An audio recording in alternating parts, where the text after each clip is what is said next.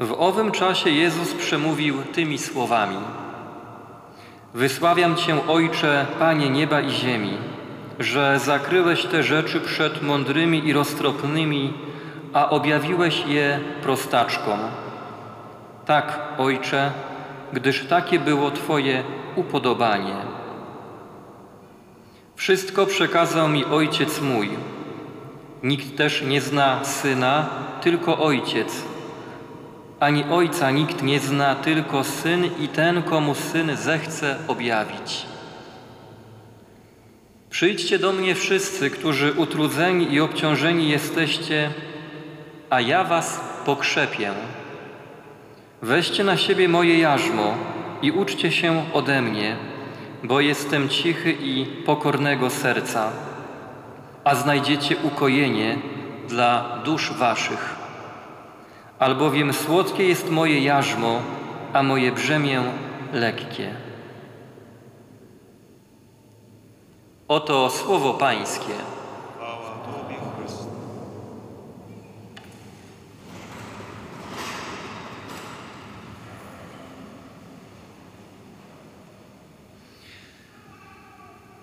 Trochę to niezrozumiałe. Mówić obciążonym, aby jeszcze wzięli na siebie czyjeś jarzmo. A dokładnie mówi Pan Jezus moje jarzmo. Te słowa Pana Jezusa są na, naprawdę dość niezrozumiałe, ale trudno się nie zgodzić, y, są one rzeczywiście prawdziwe. Wszak każdy z nas y, nosi jakieś jarzmo, ma różnego rodzaju swoje obciążenia, jakiś trud czy brzemię. Tutaj rzeczywiście nie sposób się nie zgodzić z Panem Jezusem. Y, doświadczenie pewnego trudu życia, obciążenia znajdujemy u świętego Augustyna. W ogóle zachęcam, drodzy, abyśmy czytali żywoty świętych, abyśmy czytali ich pisma.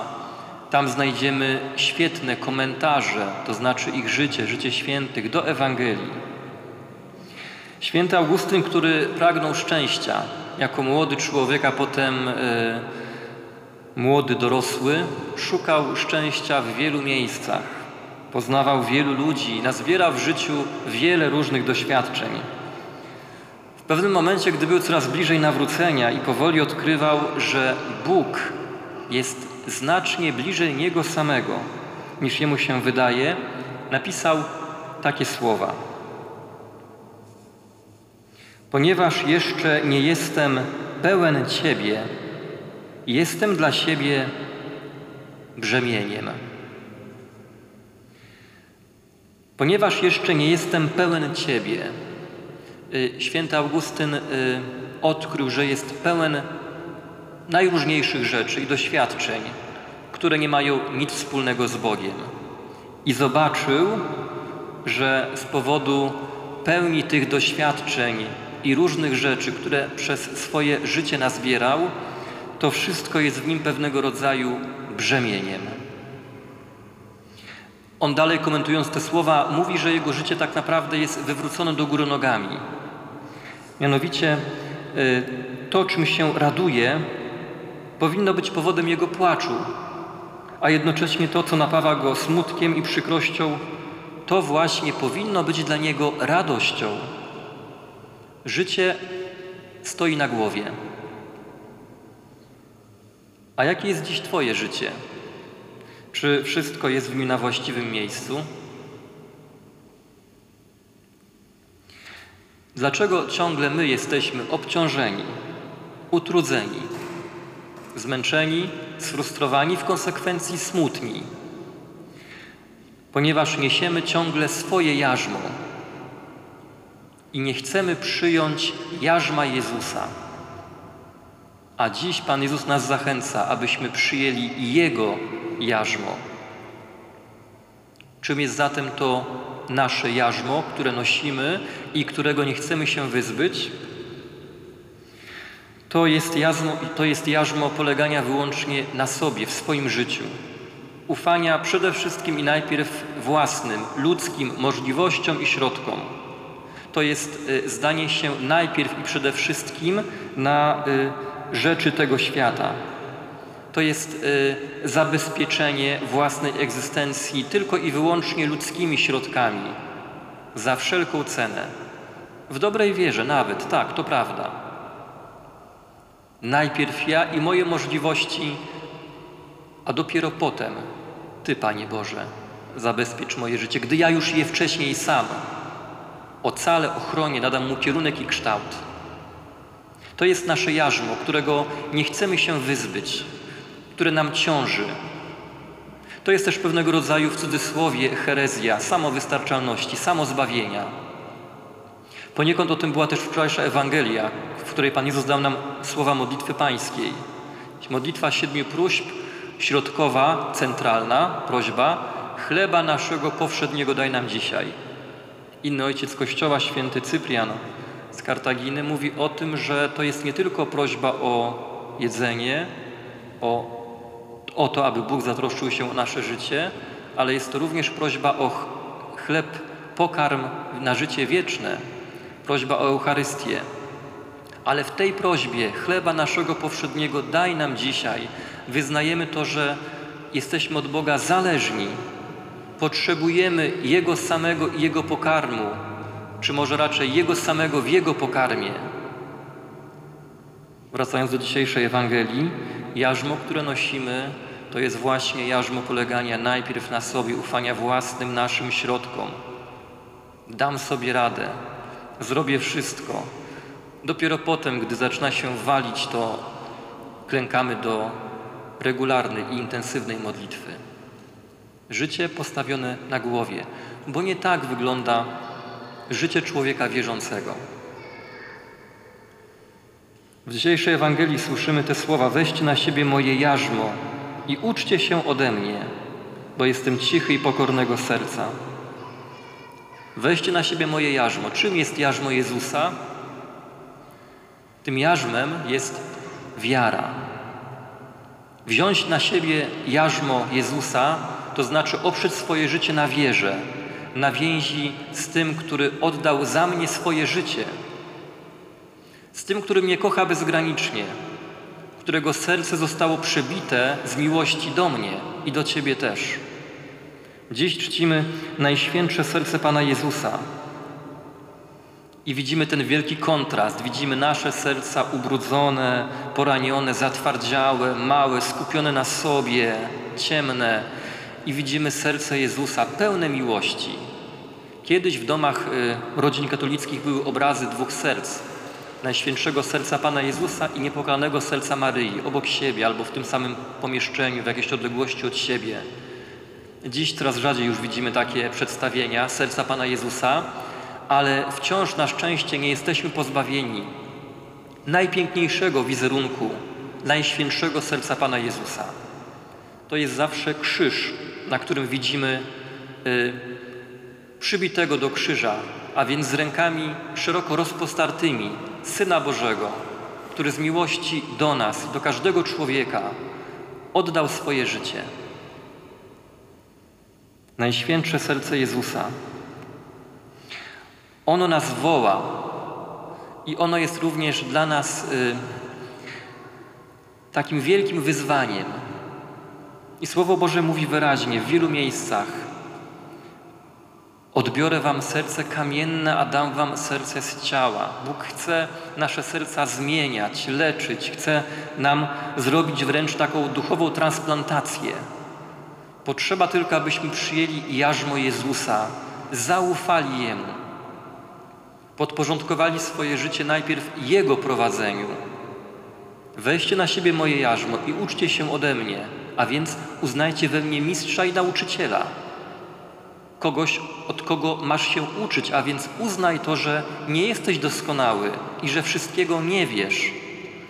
Potrzebujesz kogoś większego, zbawiciela, który kocha, którego serce jest sercem miłującym, ale też sercem cichym i pokornym.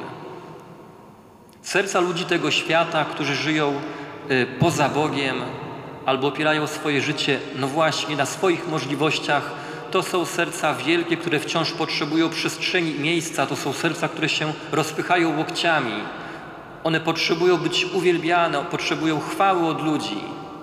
A serce Jezusa to jest serce ciche i pokorne. Ono nie potrzebuje braw oklasków, ani fleszy reflektorów, bo to serce zna swoją wartość. Ono wie, że jest zdolne do tego, aby kochać.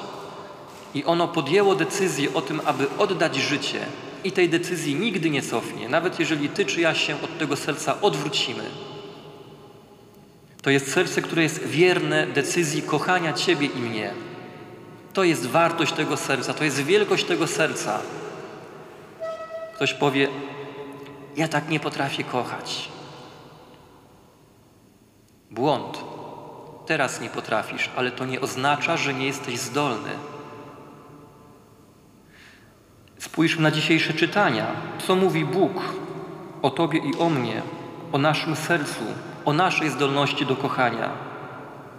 Ty jesteś narodem poświęconym Panu Bogu Twojemu. Ciebie wybrał Bóg spośród wszystkich narodów. Pan wybrał Ciebie i znalazł upodobanie w Tobie. Uznaj więc, że Pan Bóg jest Twoim Bogiem. Człowiek został stworzony do tego, aby Boga oglądał i miał taką możliwość w raju, aż do grzechu. Grzech sporo w człowieku zniszczył, ale nie wszystko i nie do końca. I w człowieku zostało między innymi pragnienie oglądania Boga. Chcę widzieć Boga. Z tymi słowami umiera święta Teresa z Avil, karmelitanka Bosa. To jest pragnienie świętych. Chcę widzieć Boga. Jezus w Ewangelii mówi, błogosławieni czystego serca, oni Boga będą oglądać. Zatem walczmy o czystość naszego serca, o to, aby ono nie było skupione na sobie, ale o to, aby, ale walczmy o to, żeby kochało, bo ono jest do tego zdolne. Bóg może odnowić nasze serce i On to robi. Święty Paweł mówi: Miłość Boża rozlana jest w sercach naszych przez Ducha Świętego, który został nam dany. Jesteśmy na muzykolekcjach o łasce. Święci mówią, że łaską Boga jest najpierw Jego miłość. Łaska Boga. Bóg pragnie dawać siebie w miłości i kocha. Jest tym, który kocha. I gdy dzisiaj czcimy Najświętsze Serce Pana Jezusa, patrzymy na serce, które kocha i które umiera z miłości i jest wierne tej decyzji, mamy odkryć, że to jest również powołanie każdego z nas. Będziemy naprawdę szczęśliwi, kiedy odważymy się kochać. Mało tego, każdy, kto się odważył kochać, y, przestał myśleć o sobie i coraz bardziej pragnie żyć dla innych, służyć, odkrywa, jak bardzo to y, zmienia innych ludzi i ich otwiera. Nic tak y, mocno i celnie nie trafia w sam środek ludzkiego serca, nawet najbardziej zamkniętego i zatwardziałego, jak właśnie miłość. To znaczy, gdy człowiek podejmuje decyzję, że przekroczy tą strefę bezpieczeństwa i chociażby się uśmiechnie, powie dobre słowo, odpowie uśmiechem na uśmiech. Nawet w tym czasie, gdy jesteśmy trochę ograniczenia, ograniczeni przez te zewnętrzne środki bezpieczeństwa. A już nie mówiąc o tym, że gdy człowiek jest zdolny poświęcić swój czas, czy wręcz coś zrobić dla drugiego człowieka, czy go w czymś wyręczyć, czy na przykład oddać życie, jak święty Maksymilian Maria Kolbe, który ukochał niepokalaną i mówił, że ona jest łaską Boga. Co to znaczy, że niepokolana jest łaską Boga, to będzie jutro. A więc potrzebujemy, aby Bóg nasze serca oczyścił i On jest mocen to zrobić.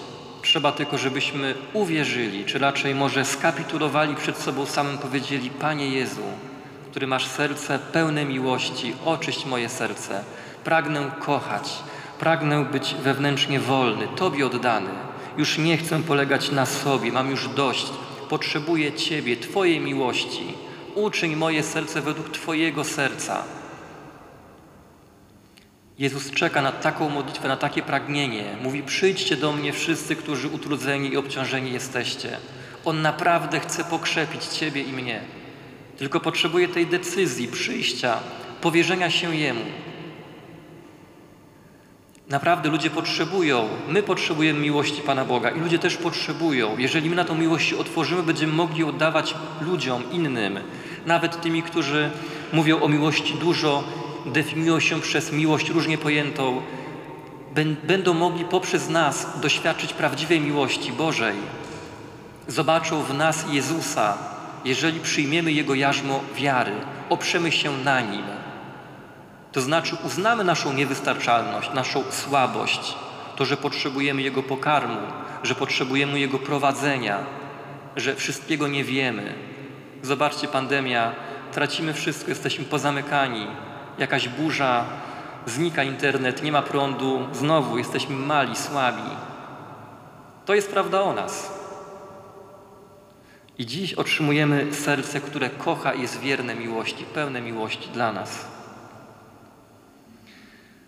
Te muzykolekcje są również czasem dziękczynienia Panu Bogu za świętego Jana Pawła II, za jego pontyfikat, za jego życie, również za cudowne ocalenie nie tylko naszego narodu, ale i Europy w roku 1920 w Bitwie Warszawskiej. One są również dla nas wezwaniem do tego, abyśmy się nawracali i opierali coraz bardziej mocniej swoje życie na łasce, na dawaniu się przychodzeniu Boga.